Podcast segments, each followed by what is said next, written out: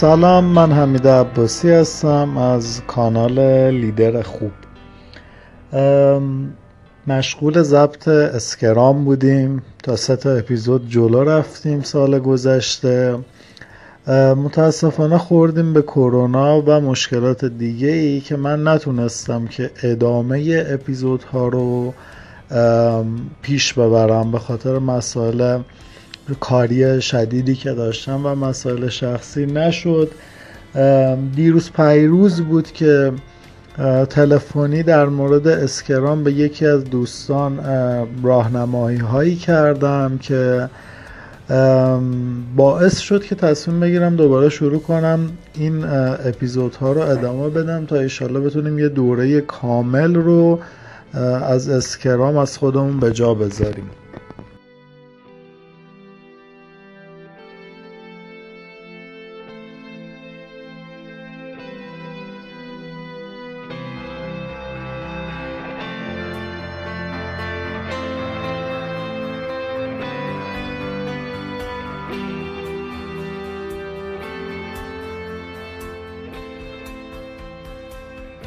خیلی دوست دارم قبل از اینکه این دوره رو شروع کنیم یه سری مسائل رو بگم. اول اینکه هدف ما از اینکه داریم این دوره اسکرام رو می‌بریم جلو این نیست که صرفا تیم های نرم افزاری بیان بشینن یاد بگیرن چجوری نرم افزار بسازن. نه.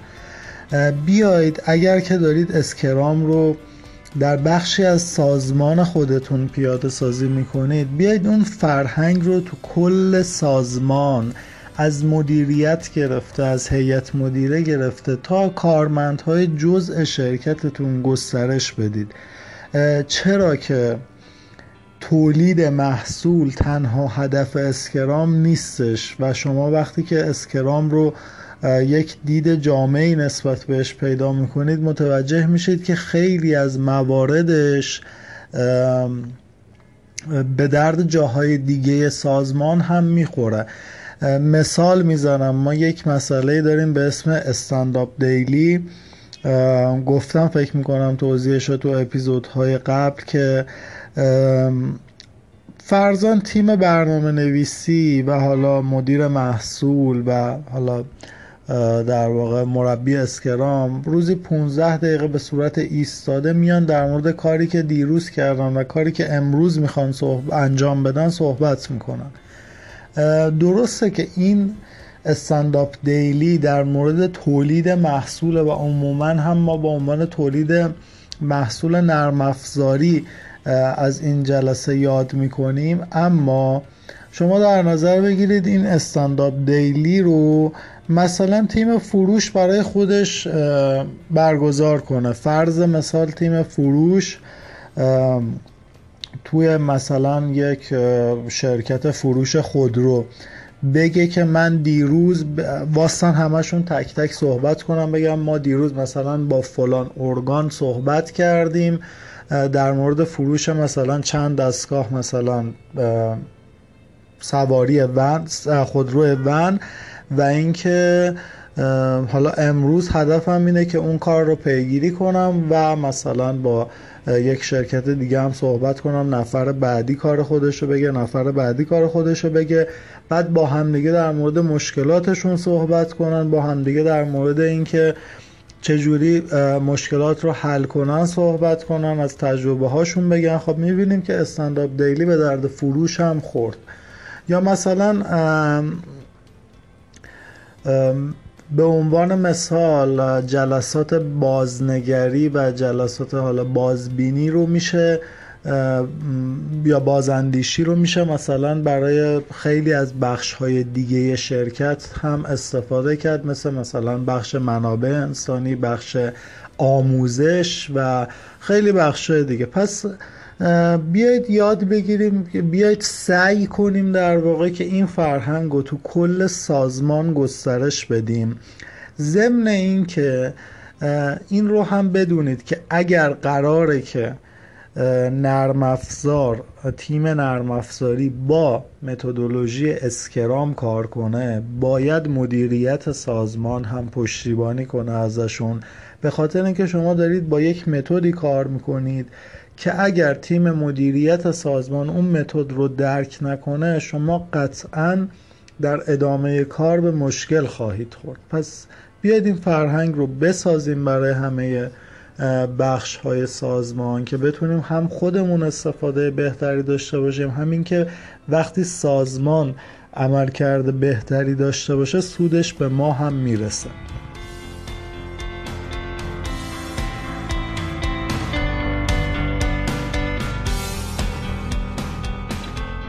مسئله بعدی که می‌خوام بگم در واقع یه عذرخواهی هست اینکه خب اولا خیلی از پادکسترها عادت دارن که در واقع وقتی می‌خوان یه چیزی رو پادکست کنن متنی از قبل می نویسن و اینکه بداه گویی نمی کنن و خیلی هم کار خوبیه. نتیجهش این میشه که هم پادکست خلاصه و مفید میشه و همین که از توپق زدن ها جلوگیری میشه و خیلی مسائل دیگه. من اینجا می‌خوام عذرخواهی کنم که من خب به خاطر یه خورده مشغله های کاری زیادی که دارم در واقع نمی‌رسم که متن از پیش تعیین شده ای رو آماده کنم. اینکه اگر تپقی هست اگر اختلاف صدای بین دو تا section مختلف از یه voice دارید میشنوید ازتون عذرخواهی می‌کنم. به خاطر اینکه من حالا نهایت کاری که دارم می‌کنم اینه که خب این نرم افزاری که دارم استفاده می‌کنم فقط می‌تونم یه پارت از مثلا صحبتی که دارم می‌کنم و یه دفعه پاک کنم. اینکه مثلا پارت پارت صحبت می‌کنم و اینکه ممکنه این پارت ها یه دفعه توناژ صدای من نسبت به پارت قبلی توی یه پادکست تغییر کنه اینکه ازتون عذرخواهی می‌کنم بابت این مسئله هم و اینکه البته من فکر می‌کنم این اصخایی ها رو لازمه که تو همه اپیزودها خیلی خلاصه تر حالا انجام بدم به خاطر اینکه ممکنه یه دفعه یکی از اپیزود چهار شروع کنه به شنیدن. مسئله بعدی هم که می‌خوام بگم بازم اصخاهیه به خاطر اینکه من اصخاهی می‌کنم به خاطر اینکه من پادکست رو صرفا با گوشه موبایلم درست می‌کنم استودیو حرفه‌ای ندارم میکروفون حرفه‌ای ندارم و کلا فقط سعی می‌کنم یک زمانی که حالا هم محیط خلوت هستش همین که خودم یه خورده مشغلم کم هستش از موبایلم استفاده کنم و پادکست رو ضبط کنم. اینکه این فضا هم آکوستیک نیست یه موقع ممکنه وسط ضبط صدا صدای کامیون رد شدم. مثلا یه دفعه بیاد از تو خیابون یا صدای بوغ بیاد مثلا همین الان اگه شنیده باشید. اینکه عذرخواهی می‌کنم سعی می‌کنم که سعی کنم این شرایط محیطی رو تا جایی که می‌تونم شرایط بد محیطی رو به حداقل برسونم. ولی اگر دیگه یه چیزی هم از دستم در رفت و نتونستم شما به بزرگی خودتون ببخشید.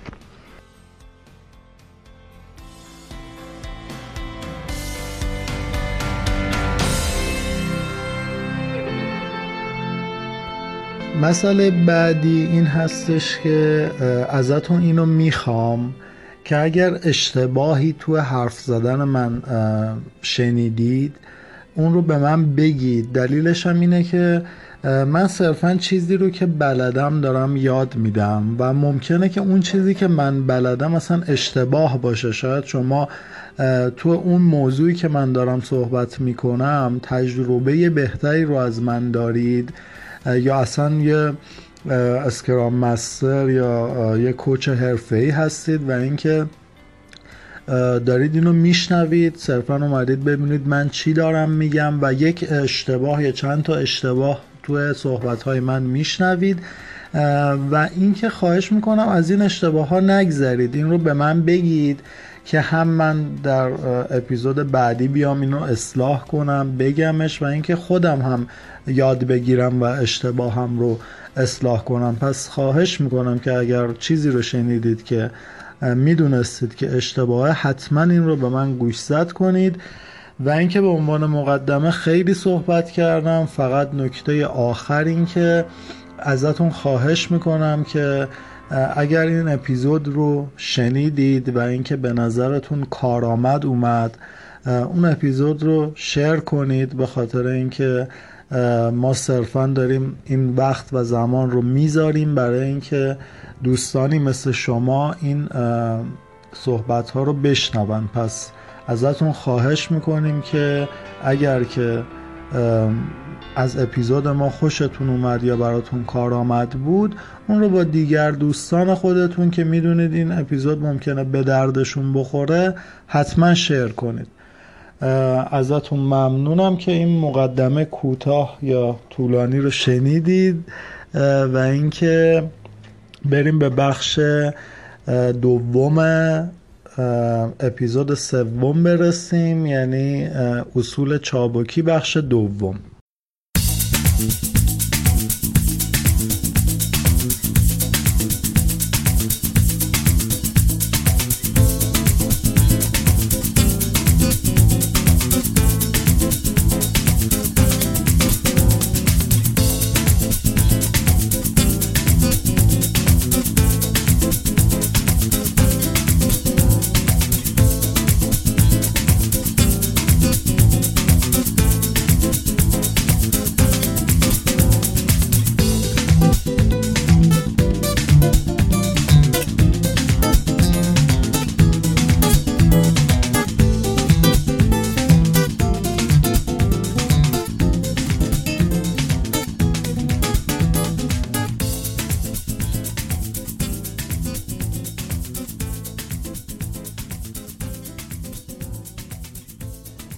توی بخش قبلی از اصول چابکی از همین اپیزود اومدیم گفتیم که نرم افزار تغییر پذیره و عدم قطعیت در مورد اون وجود داره. یعنی اینکه ما یه هدفی داریم ولی در نهایت ممکنه که اون هدف بارها و بارها تغییر کنه چون شرایط تغییر می‌کنه.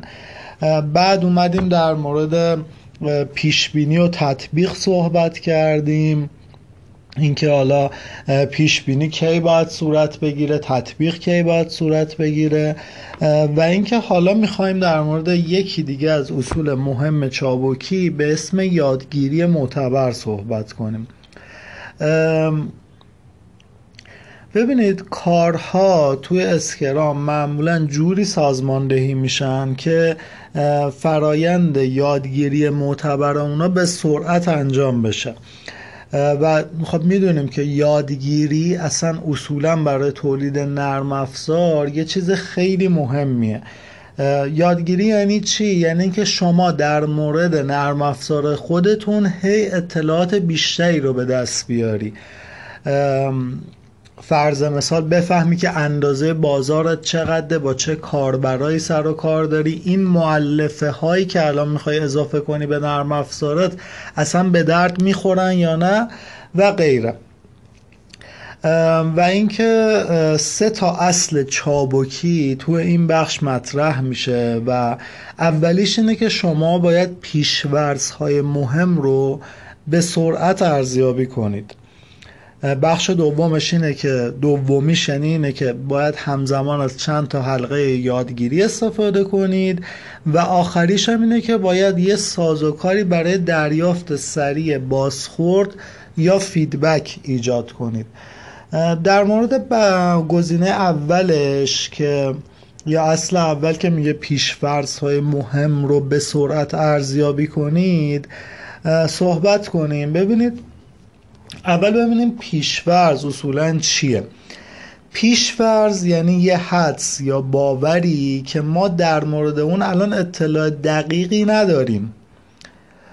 اما فعلا اون رو به عنوان یه امر صحیح واقعی و قطعی برای تولید نرم افزارمون یا برای هر کار دیگه که حالا الان تو اسکرام داریم از اسکرام داریم برای اون استفاده می‌کنیم پذیرفتیم. اونو به عنوان یه امر صحیح پذیرفتیم. اینو باید بگم که پیشفرز اصولا خطر بزرگی برای توسعه نرم افزاره. یعنی باید سعی کنید در لحظه تعداد پیشفرزهای مهمتون خیلی کم باشه. و یا اینکه پیشفرزهای مهم برای مدت زمان زیادی بدون ارزیابی باقی نمونن. و خوبی اسکرام می‌دونید چیه؟ خوبی اسکرام اینه که وقتی شما دارید از توسعه تکراری و تدریجی استفاده می‌کنید به سرعت پیشفرزای نادرستتون کشف میشن و می‌تونید اونا رو رفع کنید یعنی فرصت رفع به موقع اونها رو دارید. حالا مثلا اگر بخوام بگم مثلا پیشفرز مهم و دو تا مثال ازش بزنیم فرض کنید مثلا شما دارید یه نرم افزار برای یه هتل می نویسید مثلا تو بخش اون globalization ش مثلا دارید تو بخش language هاش میاد میگید که مثلا یک زبان انگلیسی رو به عنوان public مثلا در نظر بگیریم. زبان مثلا فارسی هم که زبان بومی مونه در نظر بگیریم این دو تا زبان رو به عنوان زبان های اصلی نرم افزار هتل در نظر بگیریم. نرم افزار هتل هم با کارمندای هتل سر و کار نداره. مثلا یه وبسایت بیشتر بازدید کننده یا مهمان های هتل قراره برن اونجا. بعد شما متوجه میشید که این پیشورزتون اشتباهه. چرا؟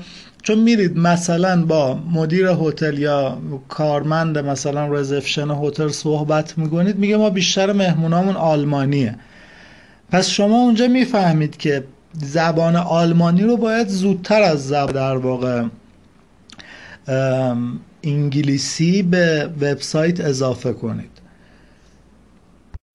یا اینکه در نظر بگیرید مثلا دارید یک نرم افزار برای بخش اجاره کتاب یک کتابخونه مثل مثلا کتابخونه مرکزی تهران می نویسید بعد اونجا مثلا شکل فرمتون جوریه که مثلا اپراتور ثبت اجاره کتاب ها توی هر سه دقیقه می‌تونه یک فرم رو کامل تکمیل کنه و بره سراغ فرم بعدی. یعنی طراحیتون رو بر اساس سه دقیقه زمان در نظر گرفتید. بعد میرید میشینید توی در واقع کتابخونه می‌بینید صف ویتینگی که برای اجاره کتاب دارن همیشه خدا مثلا بیش از ده نفره. بعد می‌بینید اون سه دقیقه زمان طولانیه که شما در نظر گرفتید پیش‌فرض اشتباهی بوده. بیاید فرمتون رو باید بیاید فرمتون رو جوری در نظر بگیرید که این زمان کاهش پیدا کنه.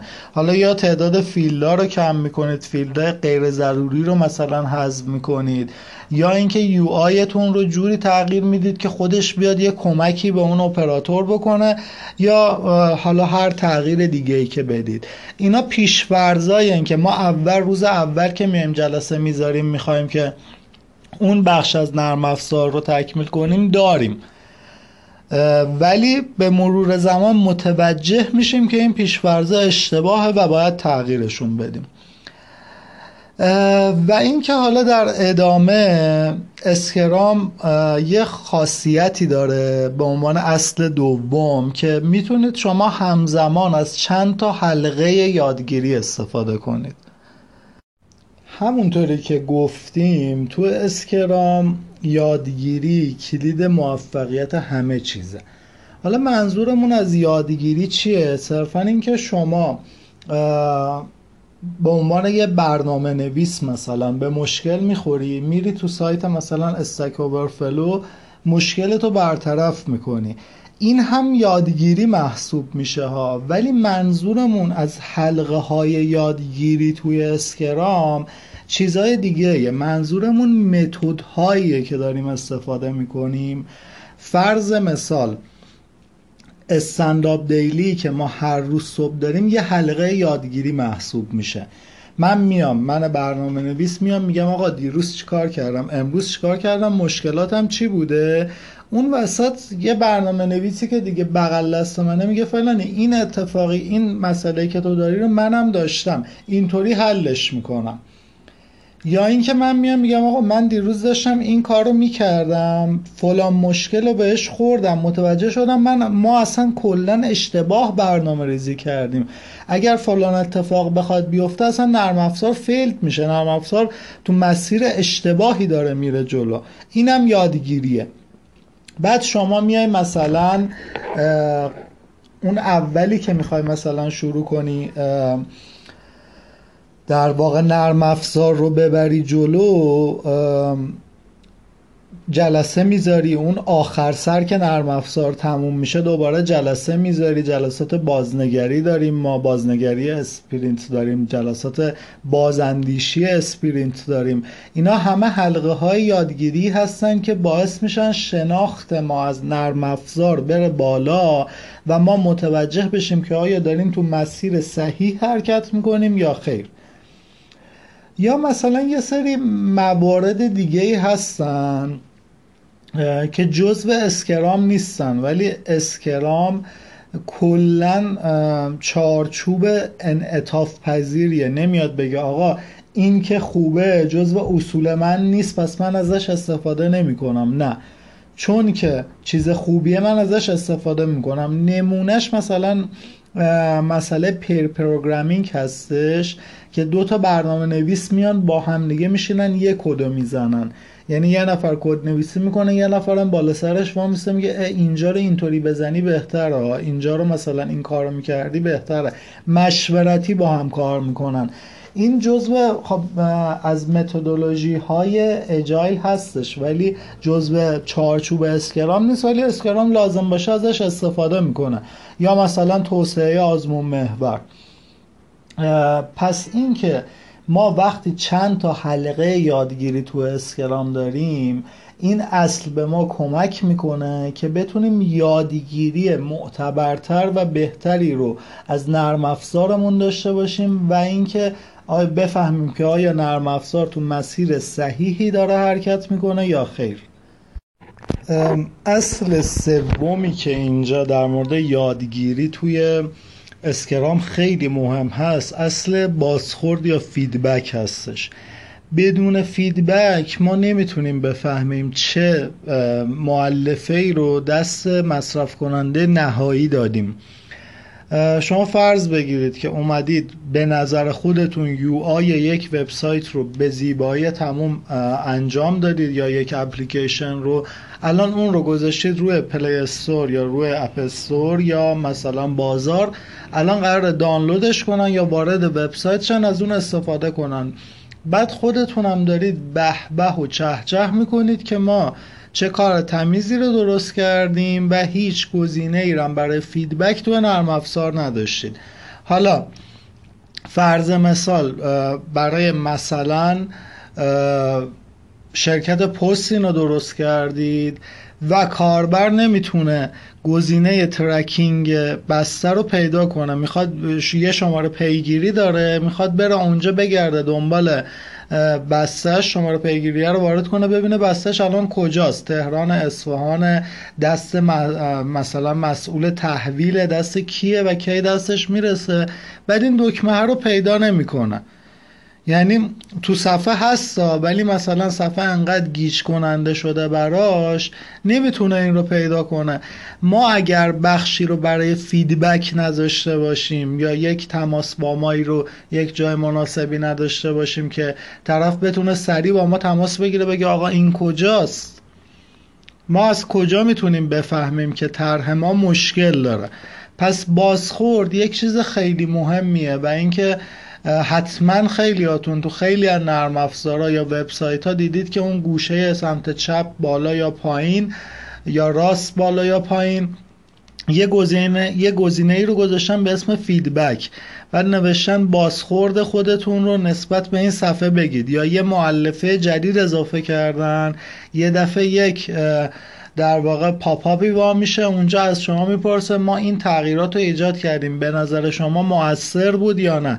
این خیلی مهمه و اینکه باعث میشه اگر شما اشتباهی تو طراحی ایجاد کرده باشید سریع متوجه اون متوجه اون اشتباه بشید و اون رو حل کنید و از ضرر بیشتر جلوگیری کنید.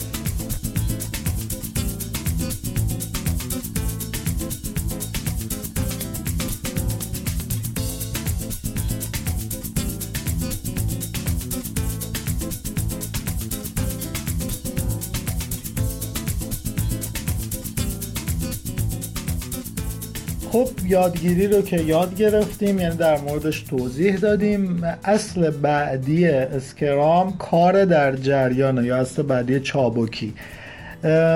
کار در جریان به کاری میگن که شروع شده ولی هنوز تموم نشده.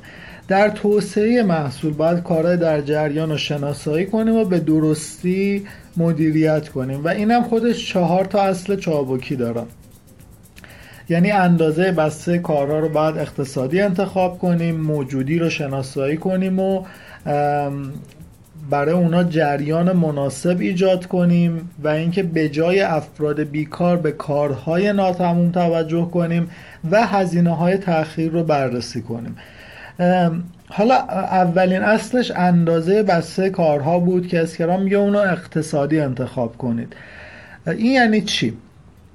ببینید تو توسعه ترتیبی محصول یه روی کردی وجود داره به اسم all before any یعنی همه یا هیچ این یعنی چی؟ این یعنی اینکه تمام نیازمندی های نرم افزار رو تو مرحله تحلیل شناسایی می‌کنیم و همه اونا رو تو قالب یه بسته کاری به بخش طراحی یا تیم توسعه نرم افزار میرسونیم این یعنی چی؟ یعنی اندازه این بسته صده صد درصده. رو کرده همه یا هیچم خودش نتیجه یه اصلی تو اقتصاد خورده به اسم صرفه‌جویی به مقیاس یا مزیت مقیاس یا در واقع مزیت مقیاس.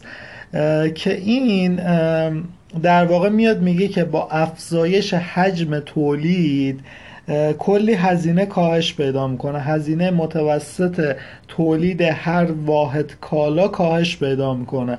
دلایلش هم چیه؟ دلایلش اینه که وقتی شما حجم تولید رو می‌بری بالا مثلا تولید کننده بیسکویت اون وقت میاد به جای یک بسته بیسکویت پنج تا بسته به یه سوپرمارکت میده. اون وقت این پنج تا بسته یک بار هزینه حمل و نقل براش می‌خوره پس هزینه تموم شده اون بسته در نهایت کاهش پیدا می‌کنه.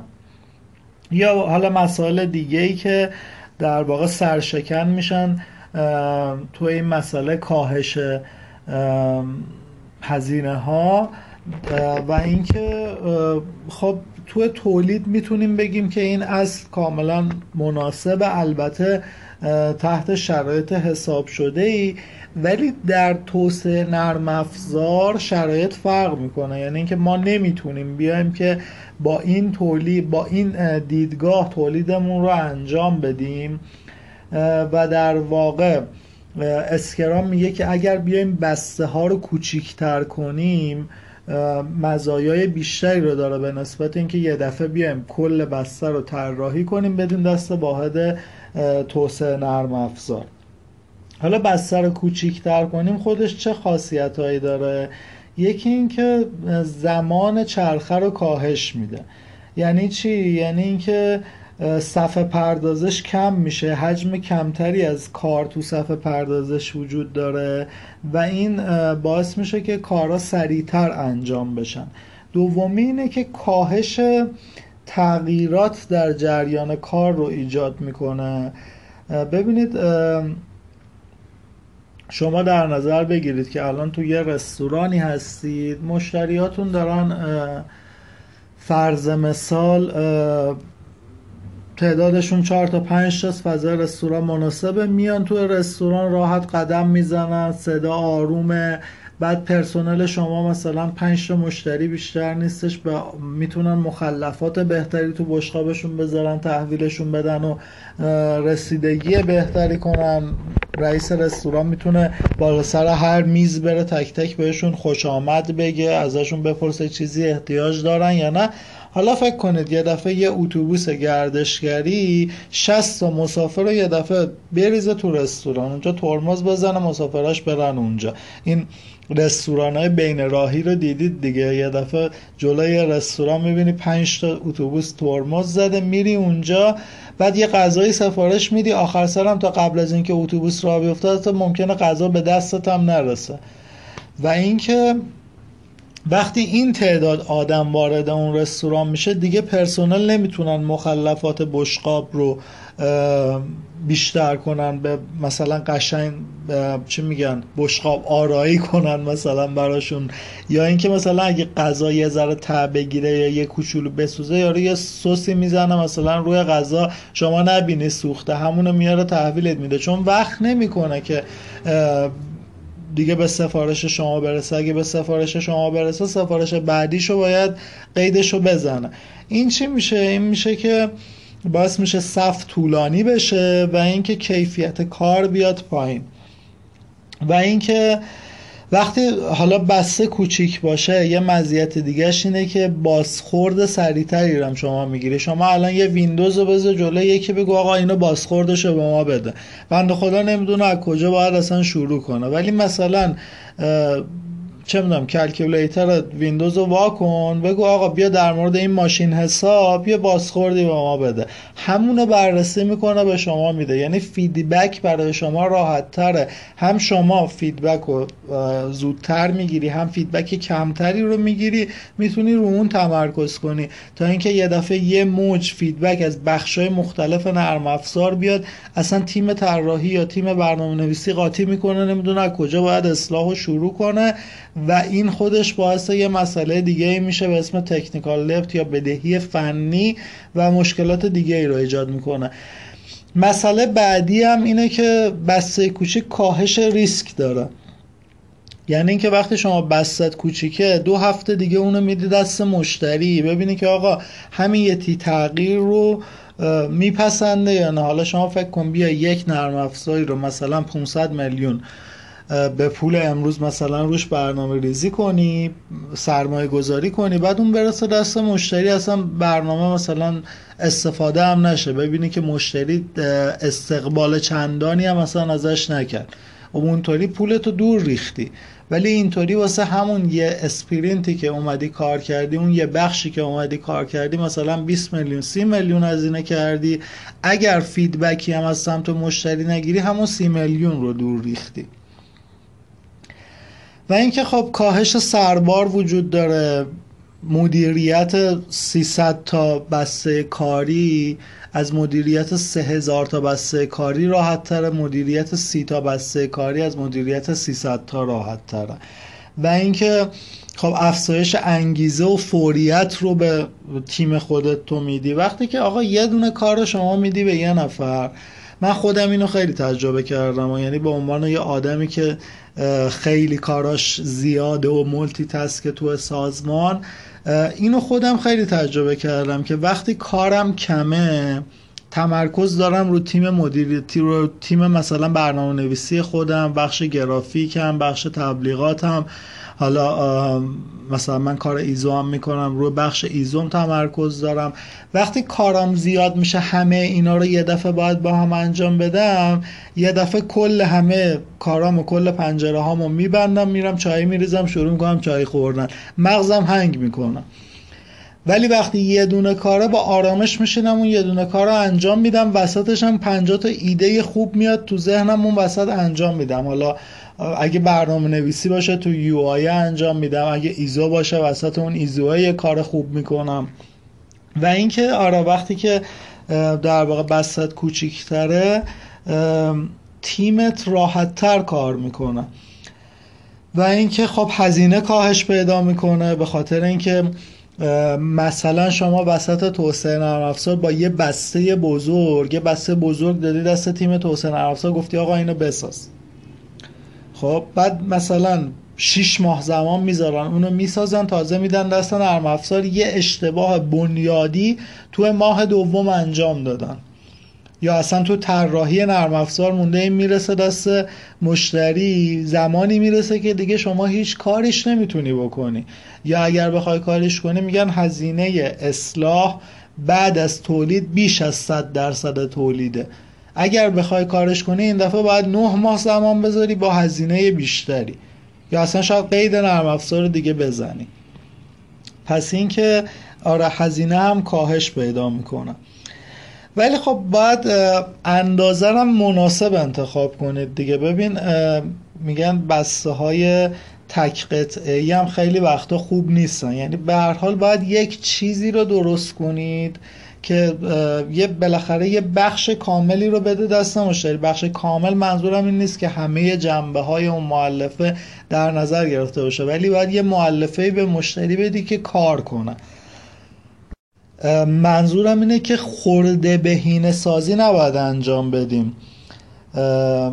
خوردی بهینه خورده بهینه سازی یعنی چی؟ یعنی مثلا من مدیر مثلا شرکت میام یه تغییراتی رو رو بخش فروشم ایجاد می‌کنم. مثلا یه مش کارمند حرفه‌ای فروش میریزم تو بخش فروشم.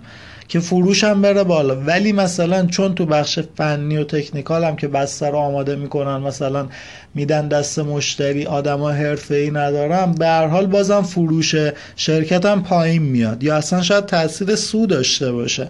به این میگن خورده بهینه سازی. نه ما خورده بهینه سازی نباید بکنیم. باید جنبه های مختلف رو در نظر بگیریم بستر رو مناسب انتخاب کنیم. نه زیاد نه کم.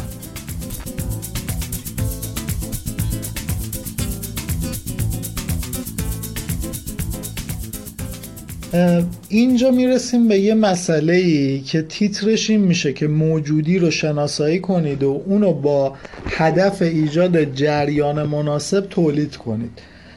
مدیریت کنید ببخشید.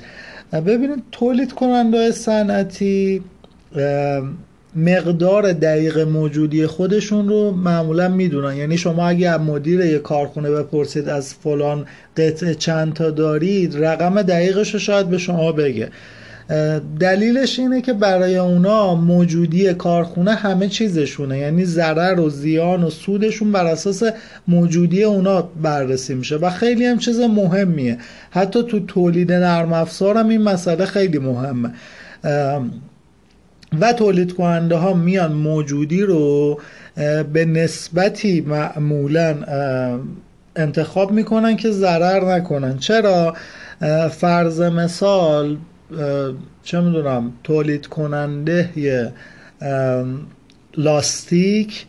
خب یه سری به حال مواد نفتی رو تحویل می‌گیره. نمی‌دونم یه سری قطعات تحویل می‌گیره. نخ تحویل می‌گیره مثلا واسه لاستیکش. بعد مثلا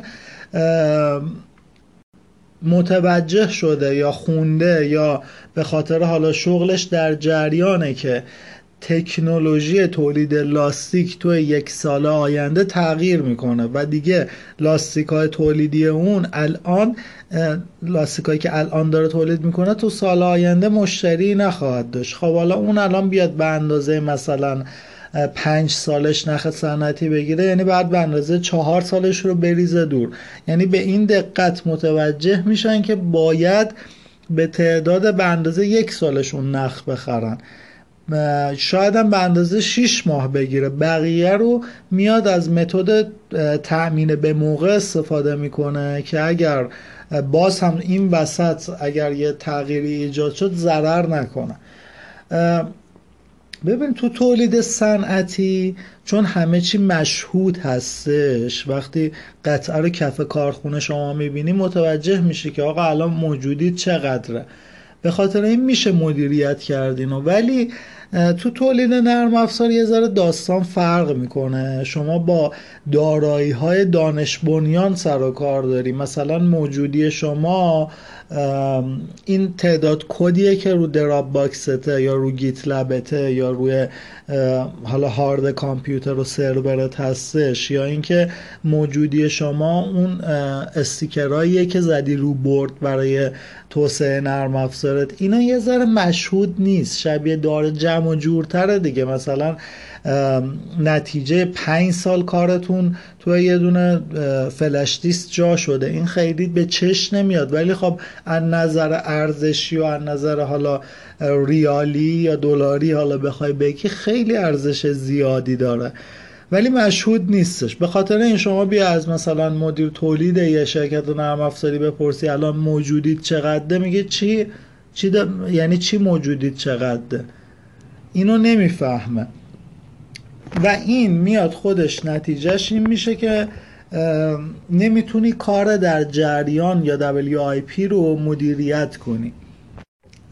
الان گفتیم دیگه مثلا تیمایی که روش ترتیبی استفاده می‌کنن که هیچی اصلا کار در جریانشون بستشون اندازش صد درصده. ولی خب اسکرام اینطوری نیست دیگه.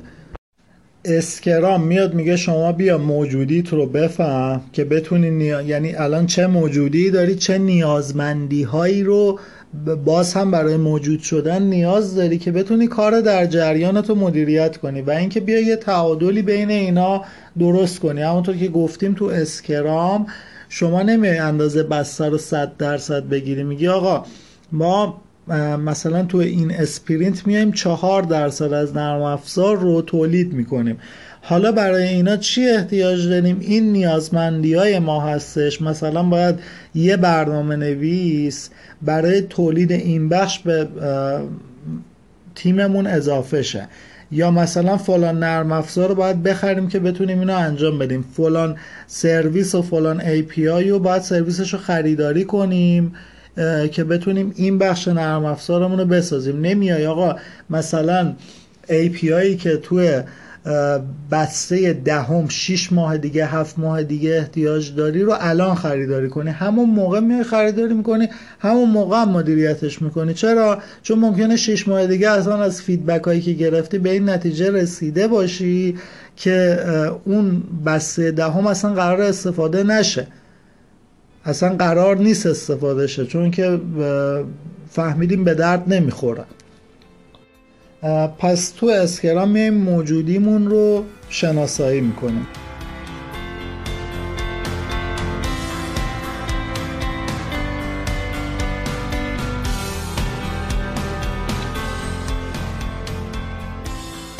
و مسئله بعدی اینه که اسکرام میگه که به کارهای ناتمام به جای افراد بیکار توجه کنید. یعنی چی؟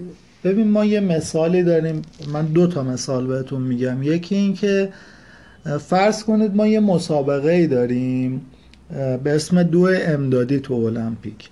تو این مسابقه یه نیزه یه باتون چوبی یا فلزی دست دونده ها هستش. هر دونده مثلا نقطه شروع یه دونده شروع می‌کنه. دو کیلومتر رو میدوه میاد اون نیزه رو میده دست نفر بعدی نفر بعدی اونو می‌گیره شروع می‌کنه دویدن. اونی که تا الان داشته میدویده دیگه همونجا وامیسته. هدف چیه؟ هدف اینجا اینه که اون نیزه رو شما برسونی به خط پایان. هدف این نیستش که چهار تا دونده با هم برسن به خط پایان. هدف نیزه است. یعنی اینکه چی؟ یعنی اینکه شما توی اسکرام باید به نیزه توجه کنی. به اون نیزه چوبی توجه کنی نه به افرادی که دیگه تا الان دویدن الان دیگه بیکار نشستن. یا یه مثال دیگهش خب ساعت دیگه. اقربه های ساعت چجوری ثانیه شمار 60 ثانیه ثانیه شمار دائم داره میچرخه. اون که 60 درجه رو میچرخه تازه دقیقه شمار یه درجه میچرخه برای خودش. بعد درجه تازه مثلا دقیقه شمار که 60 درجه میچرخه ساعت شمار یک درجه میچرخه یک ساعت بیکار وامیسته هدف چیه؟ هدف اینه که زمان درست نشون داده شه. حالا دقیقه شمار و ساعت شمار این همه بیکار میشینن مهم نیست. مهم اینه که اون ساعته درست نشون داده بشه. Scrum هم همینه میگه. Scrum میگه آقا به افراد بیکار کار نداشته باش. ببین کار داره درست پیش میره یا نه. این مهمه. البته این معنیش این نیستش که آقا یه برنامه نویس بیاد تو شرکت شما یه روز کار کنه شیش روز کار نکنه. نه. ما می‌تونیم توی sprint برای اون وظیفه های دیگه ای رو تعیین کنیم. ولی نه به این معنی که اون آدم صد درصد زمانش رو پر کنه. اصلا صد درصد که وقتی شما از صد درصد توان یه نفر استفاده می‌کنی داری اون آدم رو نابود می‌کنی و در نهایت داری بیزینس خودت رو نابود می‌کنی. چرا؟ به خاطر اینکه مثال کامپیوتریش این میشه. شما الان مثلا روی کامپیوترت چه می‌دونم پنج... چهار تا بازی با هم واکن انجام میده ها ولی شروع می‌کنه کند شدن. اون وقت آخر سر مجبوری سیستم رو ریست کنی خاموش کنی هنگ می‌کنه. درست توانش انجام میده ولی طول صف زیاد کردی مجبور یه تیکه سی پیو یه سر به این بزنه کار اینو انجام بده. بعد اینو متوقف نگه داره دور بزنه بره یه بازی دیگر رو بهش یه مثلا سری بزنه یه کاری روش انجام بده. بعد اینو متوقف کنه بعدی و اینکه در نهایت شما با کندی مواجه میشه آخر مجبوری سیستم رو ریست کنی یا آلت و رو نگه داری همه نرم افزارا رو ببندی که اونم تازه اگه نشتی حافظه پیش نیومده باشه سیستم دوباره این روز اول کار کنه. استفاده از توان 100 درصدی افراد هم این مشکل براتون ایجاد می‌کنه. پس خیلی مراقب این مسئله باشید. و به عنوان آخرین مسئله توی این اصل اینه که شما باید هزینه تاخیر رو بررسی کنید. کاست آف دیلی این یعنی چی؟ یعنی حالا توضیح کتابیش چی میشه؟ توضیح کتابیش رو من براتون می‌خونم که میشه زیان مالی ناشی از تاخیر کارها یا تأخیر در دستیابی به مایلستونی در محصول رو هزینه تأخیر میگن. مایلستون اینه که مثلا شما برنامه ریزی کردی که مثلا سه ماه دیگه بخش چت نرم افزارت رو تموم کنی. بعد پنج ماه دیگه اونو تموم می‌کنی. چرا؟ مثلا شما گفتی که آقا من می‌خوام یه نفر رو بیارم هلپ نرم افزارم رو بنویسه. یا نرم افزارم حتما لازم هلپ داشته باشه. ولی کاربر, کاربر نهایی نمی‌تونه باش کار کنه. بعد میگه خب از الان این آدم رو نیارم. مثلا مای 6 میلیون بهش حقوق بدم. بخوام مثلا این نرم افزار 6 ماه دیگه 7 ماه دیگه می‌خواد تمام شه. مثلا من 5 میلیون حقوق برای چی از الان به این آدم بدم؟ این آدم رو من می‌ذارم دو ماه آخر میارم. چون اگه زودتر بیارم بعد روزی مثلا 400 بیکار بشینه می‌ذاری دو ماه آخر اونو میاری. حالا چه اتفاقی میفته؟ درسته که از اینجا سود کردی. ولی نرم افزارت خب با مشکلاتی که واسش پیش میاد یک ماه دیرتر تموم میشه. چون تو که نمی‌دونی شش ماه دیگه چه اتفاقی ممکنه برای نرم افزارت بیفته.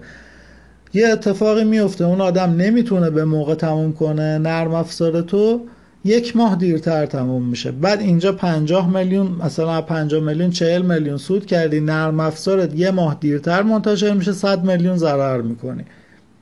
پس شما باید هزینه تاخیر رو شناسایی کنی. حالا منطقیش چی بود؟ منطقیش این بود که این آدم رو نذاری دو ماه آخر بیاری. این آدم رو سه ماه آخر بیار یا چهار ماه آخر بیار. بیا مثلا ده میلیون هم اینجا ضرر کنی ولی اون صد میلیون سوده رو با خودت ببری.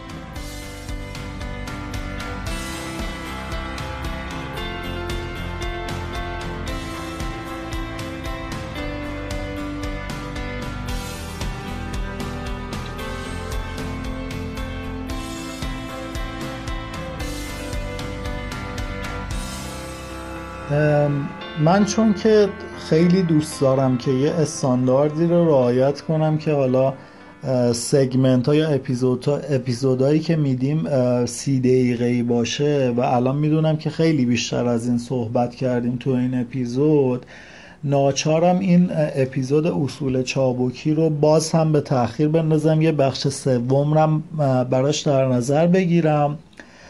و اینکه این بخش رو همینجا تموم می‌کنیم و به زودی من سعی می‌کنم اون بخش بعدی رو در موردش صحبت کنم و فکر می‌کنم بخش کوتاهتریشه چون از اصول چابکی دیگه زیاد چیزی نمونده. و بعد بریم سر مسائل بعدی. ممنون که به این پادکست گوش دادید و امیدوارم که این پادکست رو اگر دوست داشتید و مفید به نظرتون رسید به دیگران هم معرفی کنید. و اینکه فعلا خدا.